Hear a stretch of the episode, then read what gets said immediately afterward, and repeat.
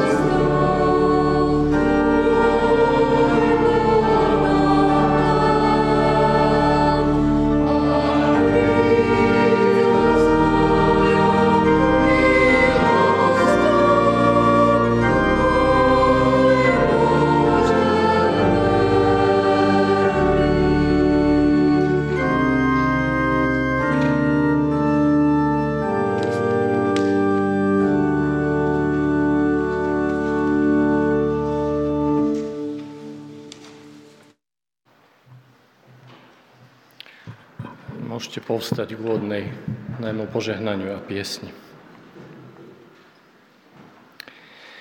Nech nám všetkým, hľadajúcim aj hľadaným, nachádzajúcim, nájdeným, ďalekým aj blízkym, trojediný Boh udeli milosť a požehnanie. Nech nás vovádza do pravdy, nech nás premieňa láskou, nech nás rozvezuje slobodou, v Kristovi Ježišovi, našom Pánovi. Amen. Oh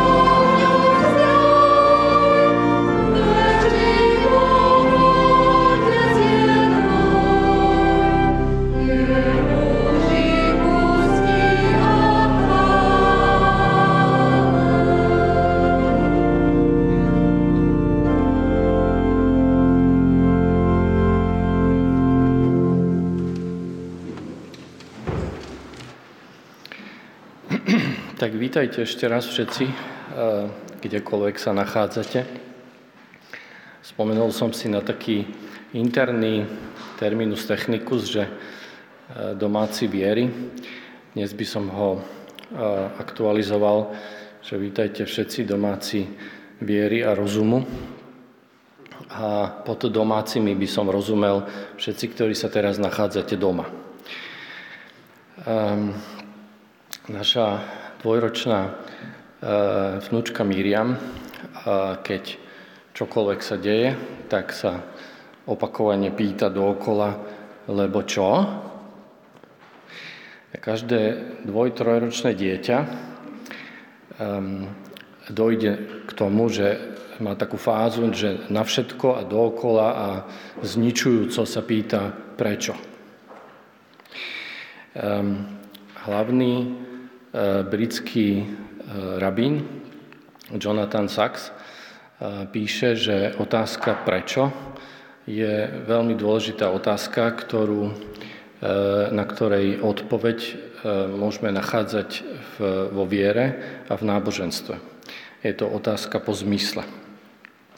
Otázka, ako veci fungujú, je otázka na úroveň rozumu alebo vedy.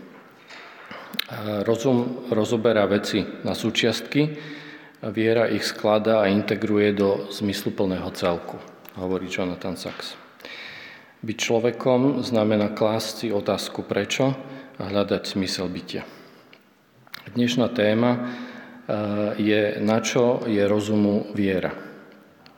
A ja vítam Daniela Pastyrčáka, ktorý tu je, myslím, po dlhšom čase.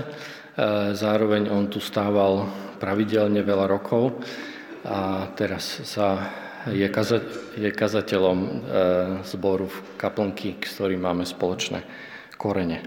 Tak nech je táto bohoslúžba požehnaná.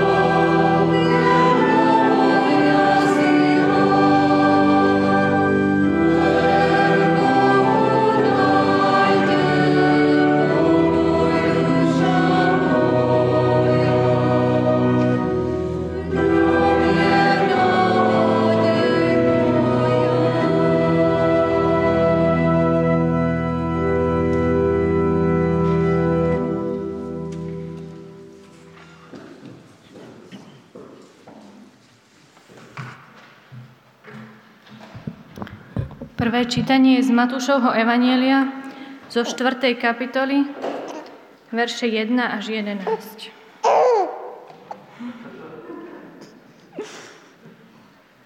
Na... na to duch viedol Ježiša na púšť, aby ho tam diabol pokúšal.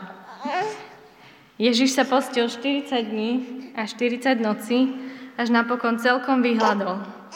Prišiel k nemu pokušiteľ a povedal: Ak si Boží syn, rozkáž, aby sa z týchto kameňov stali chleby. On mu však odpovedal: Je napísané, človek bude žiť nie len z chleba, ale z každého slova, ktoré vychádza z Božích úst. Diabol ho potom vzal do svätého mesta, postavil ho na chrámové cimbúry a povedal mu: Ak si Boží syn, vrhni sa dolu. Veď je napísané, svojim anielom prikáže o tebe a vezmu ťa na ruky, aby si si neudrel nohu o kameň. Ježiš mu odpovedal: Napísané je však aj, nebudeš pokúšať Pána svojho Boha. Na toho diabol vzal na veľmi vysoký vrch, ukázal mu všetky kráľovstvá sveta a ich slávu a povedal mu: Toto všetko ti dám, ak padneš predo mnou a budeš sa mi kláňať. Vtedy mu Ježiš odpovedal: Odíď, Satan. Lebo je napísané, Pánovi svojmu Bohu sa budeš kláňať a jedine jemu budeš slúžiť. Tu ho diabol opustil a v tom prišli anjeli, ktorí mu posluhovali. Budeme sa modliť.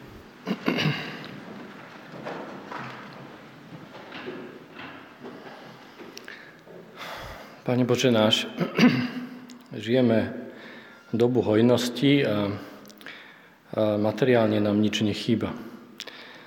Máme sa lepšie ako naši otcovia, naši dedovia.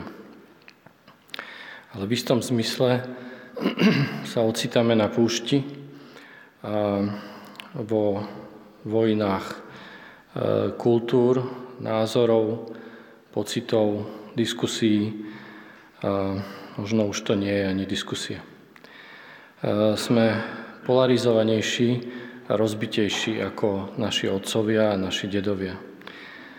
A naši démoni k nám prichádzajú zľava aj zprava a, a všeličo nám ponúkajú, všelikde nás vláčia a najmä naši vlastní démoni, ktorí nám všeličo nahovárajú a vláčia nás po celom svete. A my túžime po zmene, modlíme sa za ňu, túžime, aby sa zmenilo všeličo okolo nás. A ja ťa chcem teraz prosiť, aby si menil nás, naše vnímanie, naše vnútro, našu myseľ, našu integritu, naše vzťahy. A prosíme ťa, aby si nám dal viac viery, lásky a nádeje. Pomôž nám byť viac ako deti. Pomôž nám viac priestoru nechať pre tvojho ducha, ktorý môže naplniť naše vnútra. Prosíme ťa o požehnanie aj teraz pre túto bohoslúžbu. Amen.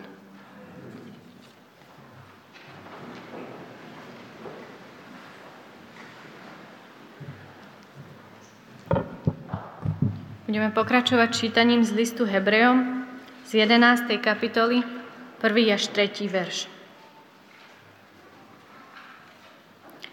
Viera je zárukou toho, v čo dúfame, a zdôvodnením toho, čo nevidíme. Lebo pre ňu získali predkovia dobré svedectvo. Vo viere chápeme, že Božie slovo stvárnilo svet tak, že z neviditeľného povstalo viditeľné.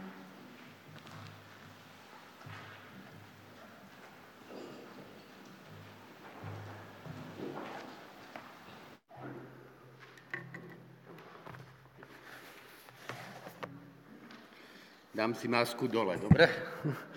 Takže srdečne vás všetkých pozdravujeme z kaplnky a teda a hlavne pozdravujem aj brata kazateľa Pet, Pet, Petra, Petra, ktorý sa určite teraz díva na obrazovku, leží v posteli.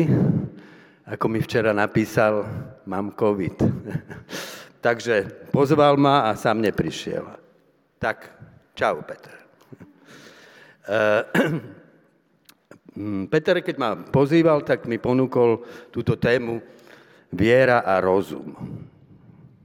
Zvláštna téma pre dnešný čas. Keď prišla pandémia, boli mnohí veriaci, ktorí proti tej pandémii postavili vieru, modlili sa, všeličo ponúkali, dokonca niektorí boli aj takí, čo previezli sochu Panny Márie ponad Slovensko. Uplynul rok, prvý, druhý, vírus neodišiel, viera nepomohla, pomôže nám v takých prípadoch iba rozum. Čakali sme na vakcínu, teraz čakáme, kedy vedci potvrdia účinné lieky. Dúfame, že už je blízko čas, keď to všetko skončí. No zdá sa, že dnes sa nechveje iba naša viera, ale i naša civilizácia, postavená na dôvere vo vládu rozumu. Neznámy vírus dokázal za veľmi krátky čas ochromiť hladko fungujúci stroj našej globálnej civilizácie. Ešte len uvidíme, aké to bude mať dôsledky. No nie len to. Na ukrajinských hraniciach sa zhromaždili vojnové stroje, vybavené najnovšou technológiou, pyšné produkty ľudského rozumu. Vo vzduchu visí hrozba vojny nepredvídateľného rozsahu. Vyjednávania sa zasekli. Rozum ako si nevládze. Čo zmôže rozum proti temným vášňam srdca, posadnutého túžbou po nadvláde a moci? Nuž, otriasa sa len nielen naša viera. Otriasa sa i naša dôvera vo vládu rozumu. Rozum a viera, to je teda naša téma. Stoja proti sebe, alebo sa doplňajú? Keď poviem, rozumiem tomu, a keď poviem, verím, aký je v tom rozdiel? Rozum a viera sú dvoma spôsobmi životnej orientácie. Obe sú pritom i zdrojom motivácie. Povedzme si však najprv toto. Stále do toho nejak plujem, nie? Povedzme si však najprv toto. Skôr než je tu človek rozumu, či človek viery, je tu najprv človek živočích. Jeho motivácia je jednoduchá. Koná, aby uspokojil svoje potreby. Riadia ho pudy. Rozum prichádza až druhý, aby slúžil tomu prvému. Chce vedieť, ako veci fungujú, aby organizmu pomohol dosiahnuť svoj cieľ. Človek je však viac než živočích. Keď nasýti živočíšne potreby, hľadá čosi viac. Hodnoty, ktoré by naplnili jeho bytie zmysluplnosťou. Hodnota sa zjavuje ako čosi, čo človeka presahuje. Volá ho von zo seba samého. Vovádza ho do stavu obdivu, úžasu, oceňovania. Hodnota je zvláštna vec. Nemožno ju nájsť ako niečo materiálne, spočítateľné, na vonkajšom povrchu veci. Ako čosi objektívne, čo môžeme odmerať. Hodnota je niečo, čo si náš duch premieta na veci okolo nás.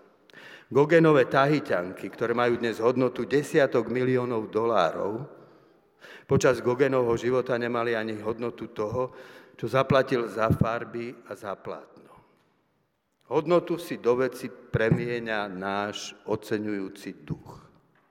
Ten osvetľuje priestor nášho bytia ideálmi, ideálmi dokonalosti, ideál krásy, ideál pravdy, ideál slobody, dobra či lásky. Nám umožňuje uvidieť vo svete hodnoty, pre ktoré je život hodný žitia. Rozum ich nemôže potvrdiť ani vyvrátiť. Sú dostupné, iba viere. Aký je teda vzťah medzi rozumom a vierou? Viera predpokladá čosi, čo sa nedá dokázať. Rozum zas prijíma za svoje iba to, čo možno potvrdiť ako fakt. Je to teda vzťah svetla a tmy. Rozum je svetlo, postupne preniká do tmy nepoznaného a odhaľuje nám, ako sa naozaj veci majú. Čím hlbšie rozum prenikne, tým menej tmy tu zostane pre vieru, aby do nej mohla premietať svoje nepodložené predstavy. Vláda rozumu tak postupne ruší vládu viery. Keď rozum prežiari poslednú temnotu, viera definitívne zanikne. Je to tak? Viera je uistenie o predpokladoch, na ktorých spočíva naša nádej. Je to spôsob, ako poznať to, čo nevidíme. Parafrázujem tu text autora listu Hebrejom. Vierou rozumieme, že slovo Boha sformovalo svet, takže z neviditeľného povstáva to, čo vidíme. Autor listu Hebrejom v poznaní a viere nevidí protiklad, ale vzájomnosť. Vierou rozumieme, napísal. Ako to myslí? Potrebuje azda rozum vieru? O viere autor listu hovorí ako o schopnosti uvidieť v nepoznanej realite dôvody pre nádej. Čo je nádej? Odkiaľ sa berie? Nádej sa živí z hodnôt založených na ideáloch, ktoré sú neviditeľné. Dobro, pravda, krása, sloboda či láska. Chlapec a dievča sú uchvátení milostnou náklonnosťou. To uchvátenie sa obracia k budúcnosti v nádeji, že ich vzťah sa rozvinie a pretrvá. Len v sile tej nádeje budú môcť prekonávať obdobia kríz. O čo svoju nádej oprú?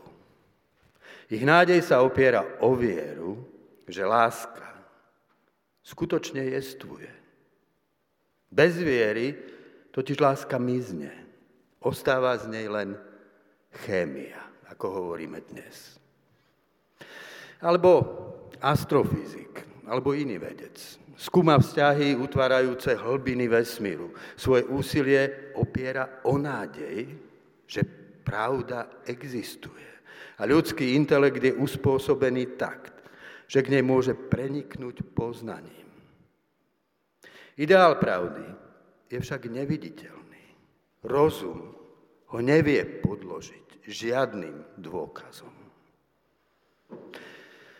To, že človek je produktom príčin, ktoré nevedia nič o dôsledkoch svojho pôsobenia. Že jeho nádeje i obavy, jeho lásky a presvedčenia nie sú ničím iným než dôsledkom náhodného hmírenia atómov, napísal Bertrand Russell. Je natoľko isté, že každá filozofia, ktorá to odmietne, neobstojí. Zvláštne. Kde tu založiť vieru v rozum? Postmoderní filozofi Russellov predpoklad doviedli do dôsledkov. Pravda nejestvuje. Je to literárny konštrukt. Je to iba sociálna konštrukcia. Použi- používa sa v jazykovej hre ako nástroj moci. Je napokon i veda samotná. Iba jednou z jazykových hier? No nazdáva sa vám sa, že v dobe informačných vojen sa tento predpoklad nebezpečne šíri. A pravda ťahá za krátky koniec. Nuž, predpoklad pravdy si môže osvojiť iba viera. Nuž tak je to s vierou. Pohyb lásky, poznania a slobody viera predlžuje od viditeľného k neviditeľnému. A ide ešte ďalej, k podstate, k k tomu jednému jedinému, v ktorom sa všetko zakladá. Vie, že z neviditeľného povstáva to, čo vidíme. Tomáš Akvinský to formuloval takto. Stvorený intelekt človeka sa zakladá v nestvorenom intelekte Boha. Priezračné. Boží duch tvorivou informáciou utvára svet. Osamelé bytie človeka, obklopeného cudzými predmetmi a bytosťami, viera mení v zázrak kozmickej komunikácie. Svet pre ňu už nie je iba objektom skúmania. Svet je pre ňu rečou a poznanie v jeho úplnosti je dorozumením. Jazyk sveta je konkrétny, viditeľný. Hviezda, tráva, zem, celá realita. No zmysel, ktorým ku nám tieto veci prehovárajú, je neviditeľný. Rozum, môže svet, rozum však môže svet poznávať nielen vo viere, môže ho poznávať i bez viery. Poznanie bez viery postupuje opačným smerom. Chce dokázať, že z viditeľného povstalo všetko to, čo nevidíme. Vedomie, myslenie, slobodná vôľa či láska. Svetu nevládne božský intelekt. Svetu vládne slepá energia a nevedomá matéria. Nad nimi, medzi nimi, v nich ako posledná absolútna realita sa rozprestiera nič- ničota. Na začiatku myslenia bez viery je a priorné rozhodnutie. To, čo nemožno poznať ako predmet, čo nemožno merať a vážiť a vyjadriť matematickou formulou, jednoducho nejestvuje. Rozum bez viery si pred seba, pred seba postaví človeka, zameria naň svoje prístroje, prenikne cez kožu k vnútornostiam, k bunkám, k atomom, napodokon až ku kvárkom. Hľadá neviditeľnú podstatu človeka. Čo nájde? Nič. Nemalo by nás to však prekvapiť. Veď už na začiatku sa rozum bez viery rozhodol, že to, čo je neviditeľné, nejestvuje. Predčasom neurochirurg Wilbert Penfield na základe klinických pozorovaní poprvýkrát zostavil mapu funkcií mozgu. Hľadal vedomie, no nenašiel ho tam. V závere knihy Mystery of Mind napísal: Zdá sa mi isté, že nikdy nebude možné vysvetliť myseľ na báze neurónových pohybov v mozgu. Ako mnoho iných vedcov som sa snažil dokázať, že mozog je to isté, čo myseľ. Aké je to vzrušujúce, keď napokon objavíte, že i vedci môžu legitímne veriť v existenciu ducha. Spýtal som sa na to priateľa filozofa, ktorý sa záhadou vedomia zaoberá. Je to tak, alebo už sa objavilo niečo iné? Spýtal som sa ho. Je to tak, povedal. To znamená, že vedomie neexistuje. Uzavrel. Potrebuje rozum vieru, predpoklad, že myšlienky sa naozaj vzťahujú k realite, si vyžaduje vieru. Napísal Chesterton. Bez viery si rozum nemôže byť istý ani sám sebe, sebou. Veď ako by mohol slepý prúd neurónov a elektrických výbojov v mozgu dospieť k niečomu, čo by sme mohli nazvať pravdou? No nie len rozum vieru. I viera potrebuje rozum, inak sa zblázni. Viera je schopnosť nadobúdať presvedčenie o pravde. A preto musí byť neustále spochybňovaná rozumom. Viera, ktorá odmieta rozum, prestala byť vierou a sklzla na úroveň mágie. Príjmi našu vieru a budeš zdravý, bohatý, šťastný a úspešný. Pre magickú vieru je svet dvojaký. Tí, čo neveria, sú vydaní na, spos- na pospas zlej realite. Veriaci však žijú v ríši spravovanej v režime permanentných zázrakov. Ja sa nezaočkujem, Kristus ma ochráni. A tebe, keďže neveríš, ani vakcína nepomôže. Úsmevné? Nevyplýva však práve takáto viera z evanjelií, veď tie sú plné zázrakov. V evanjeliu je však zázrak zázrakom, teda výnimkou. O zázraku totiž možno hovoriť ako o zázraku iba tam, kde najprv príjmeme realitu nemenných prírodných zákonov. Iba kde platí pravidlo, možno hovoriť o výnimke. Zázrak má v evanjeliu vždy zmysel výnimky, znamenia. Poukazuje na to, že Boh konkrétnu realitu sveta presahuje. Viera, ktorá sa, viera, ktorá so zázrakom počíta ako s každodennou realitou, nie je vierou evanjelií. V evanjeliu je jedna postava, ktorá Ježišovi takúto vieru ponúka a vnúcuje. Pokušiteľ na púšti. Ak si syn Boží, rozkáž, aby sa z týchto kameňov stali chleby. Ak si Boží syn, vrhni sa dolu zo strechy chrámu, veď je napísané. Svojim anielom prikáže o tebe a vezmú ťa za ruky, aby si si neudrel nohu o kameň. Nie, odpovedá Ježiš. Vieru chápe inak.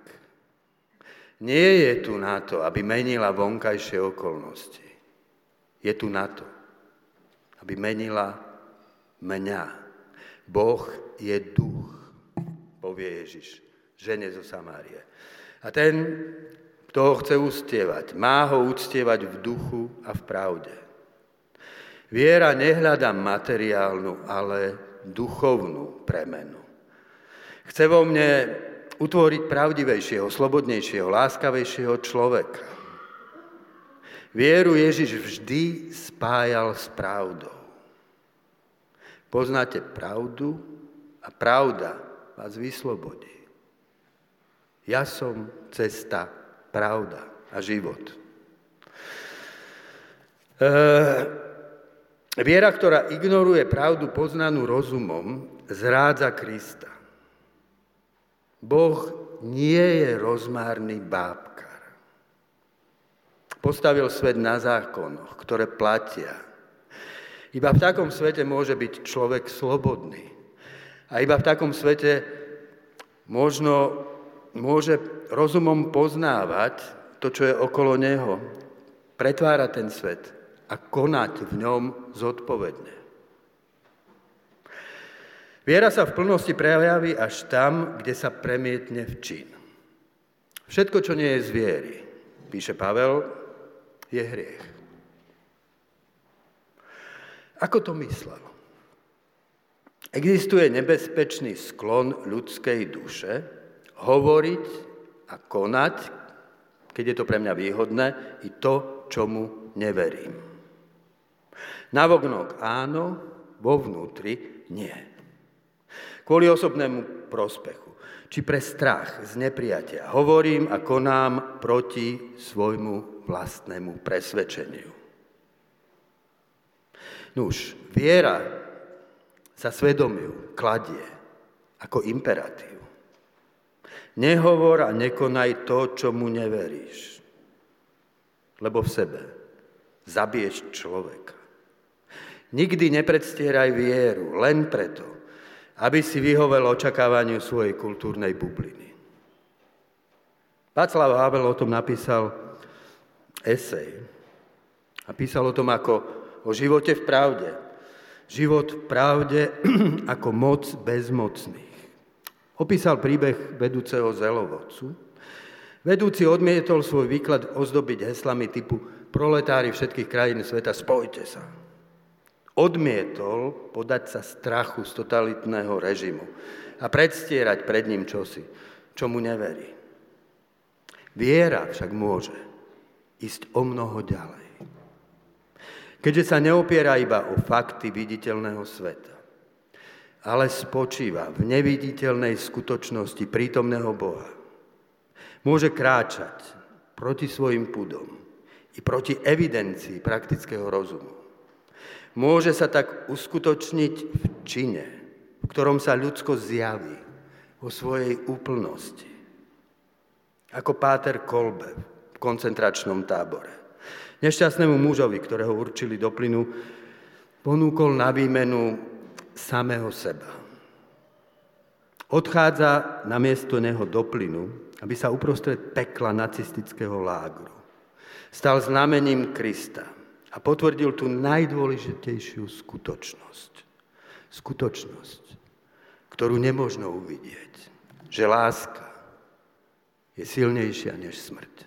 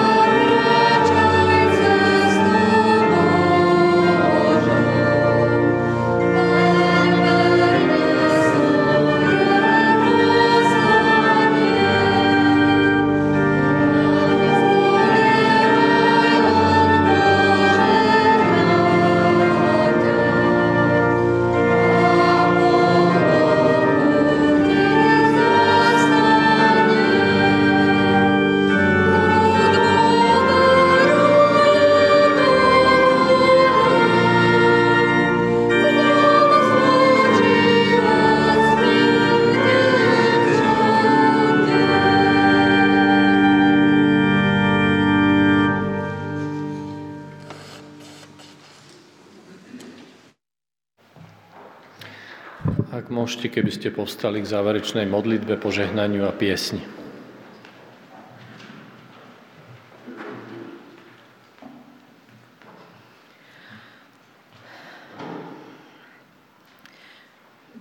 Pane Bože, ja ti chcem poďakovať za to, že si nám ako ľuďom dal rozum, že môžeme poznávať a snažiť sa porozumieť veciam, ktoré sú okolo nám aj nám samým. A chcem ti ďakovať za to, že um, máme každý v sebe vložené niečo viac, nejakú našu podstatu, nejaké naše vedomie, ktoré si tam vložil ty, keď si človeka stvoril. A že vďaka tomu my cítime potrebu alebo prežívame každý potrebu po láske a po pravde. A po pocite zmyslu toho, čo tu žijeme a prečo tu vlastne sme.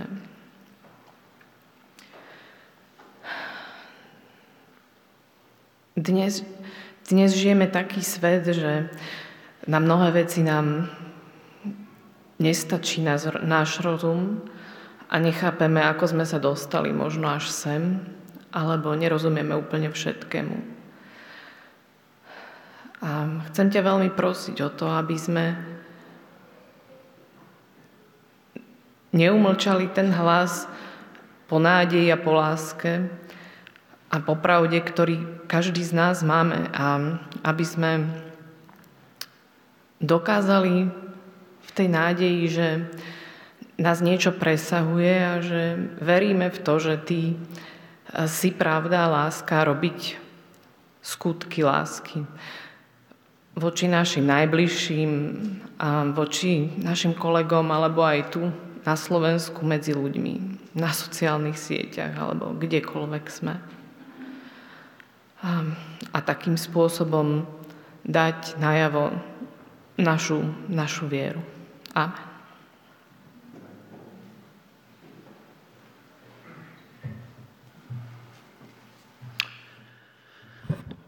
Nech nám neviditeľný Boh, logos, rozum, nestvorený intelekt, ktorého povstal celý svet a vesmír, udeli svoje požehnanie. Aby sme vierou videli, že z neviditeľného povstáva to, čo vidíme. Aby sme v tej viere dokázali napriek všetkému, čomu budeme musieť čeliť, zostať verní pravde, slobode, spravodlivosti a láske. V mene Otca, Syna i Ducha Svätého. Amen.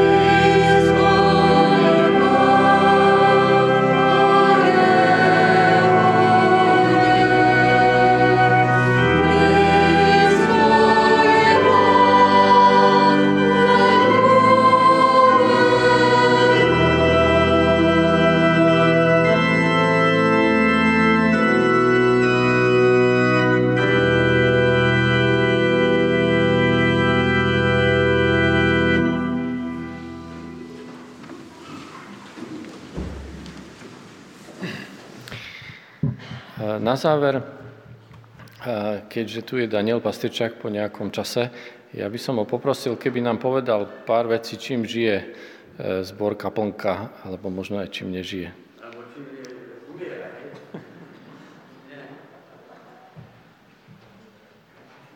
No tak máme taký dvojročný, to boli dva roky prázdniny, to bola taká kniha od Gila Verna, toto nie sú prázdniny, no e, dva roky e, experimentu alebo flexibility, e, improvizácie.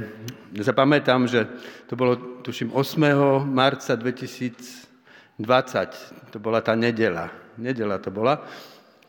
Mali sme Eucharistiu, Daniel Laco odkiaľ si pricestoval a strašne rozrušene nám vysvetľoval, že musíme dodržať nejaké hygienické opatrenia. My s Mirom Havelkom sme sa na ňo dívali ako, že Danielko, troška by si mal odpočinúť, už ti začína, už ti začína prepínať, že čo, aké. No, rozprával tam nejaký čudný príbeh o nejakej, už neviem, akej azijskej krajine, kde práve cez Eucharistiu sa rozšíril COVID. Slovo, ktoré som vtedy prvýkrát v živote počul. No, smiali sme sa z neho, ale troška sme teda prispôsobili tú Eucharistiu. V stredu, nasledujúci týždeň, prišiel lockdown. Neskutočne, však všetci sme to prežili, ako sa zrazu proste obrátil celý svet, ako sa to potom mlelo ďalej a ďalej.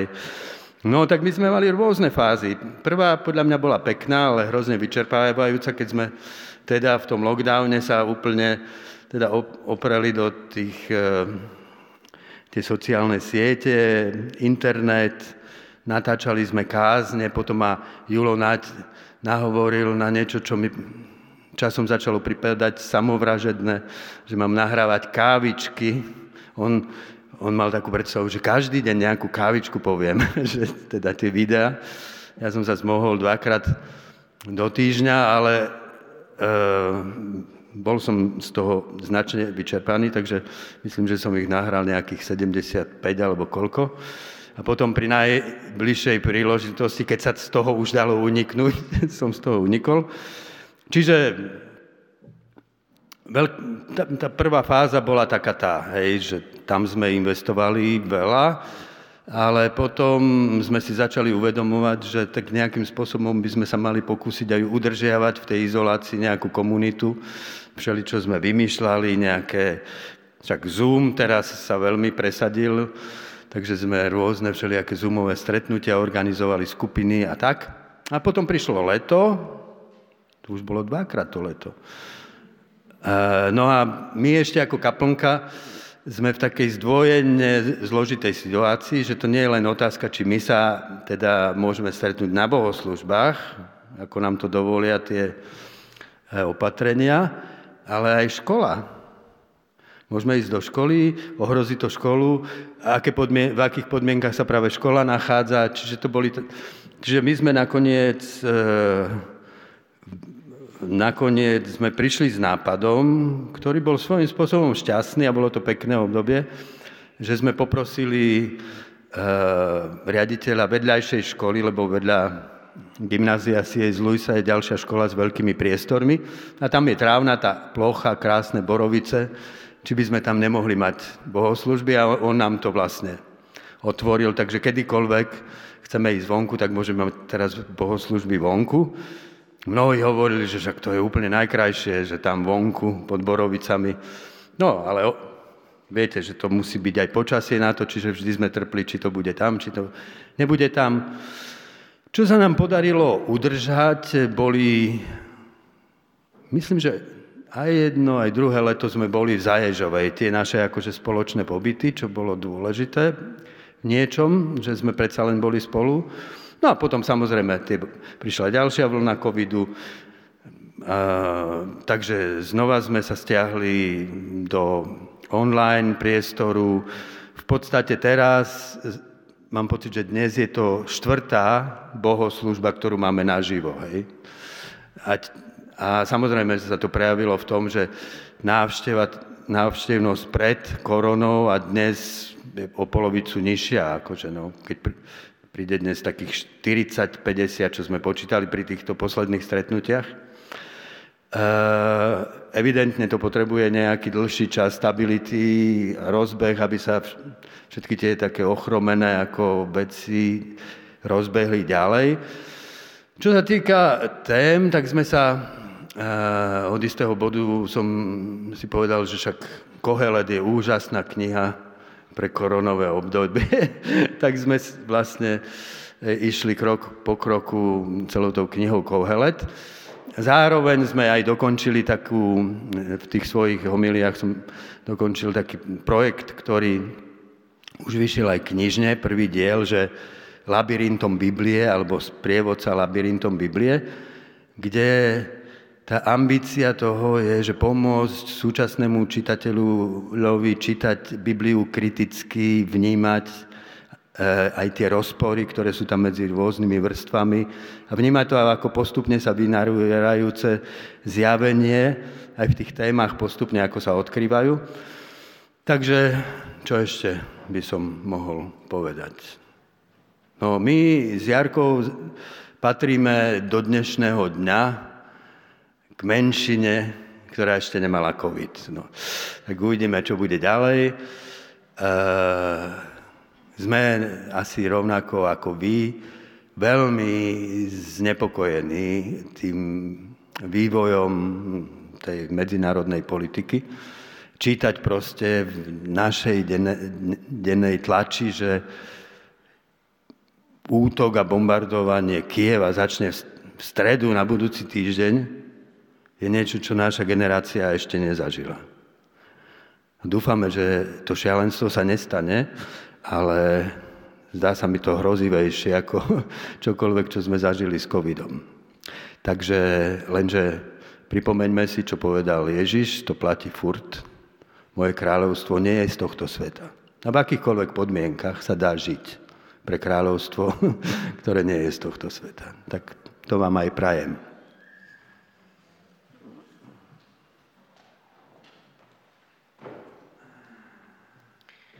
Pozdravujeme do kaplnky. Ešte teda na záver niekoľko technických informácií.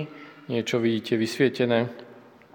Budúcu nedeľu dvadsiateho vás pozývame na bohoslužby naživo alebo online a kázať bude teda zase hosť zo zboru Paradox, Tomáš Henžel z bratislavského zboru Cirkvi bratskej Paradox.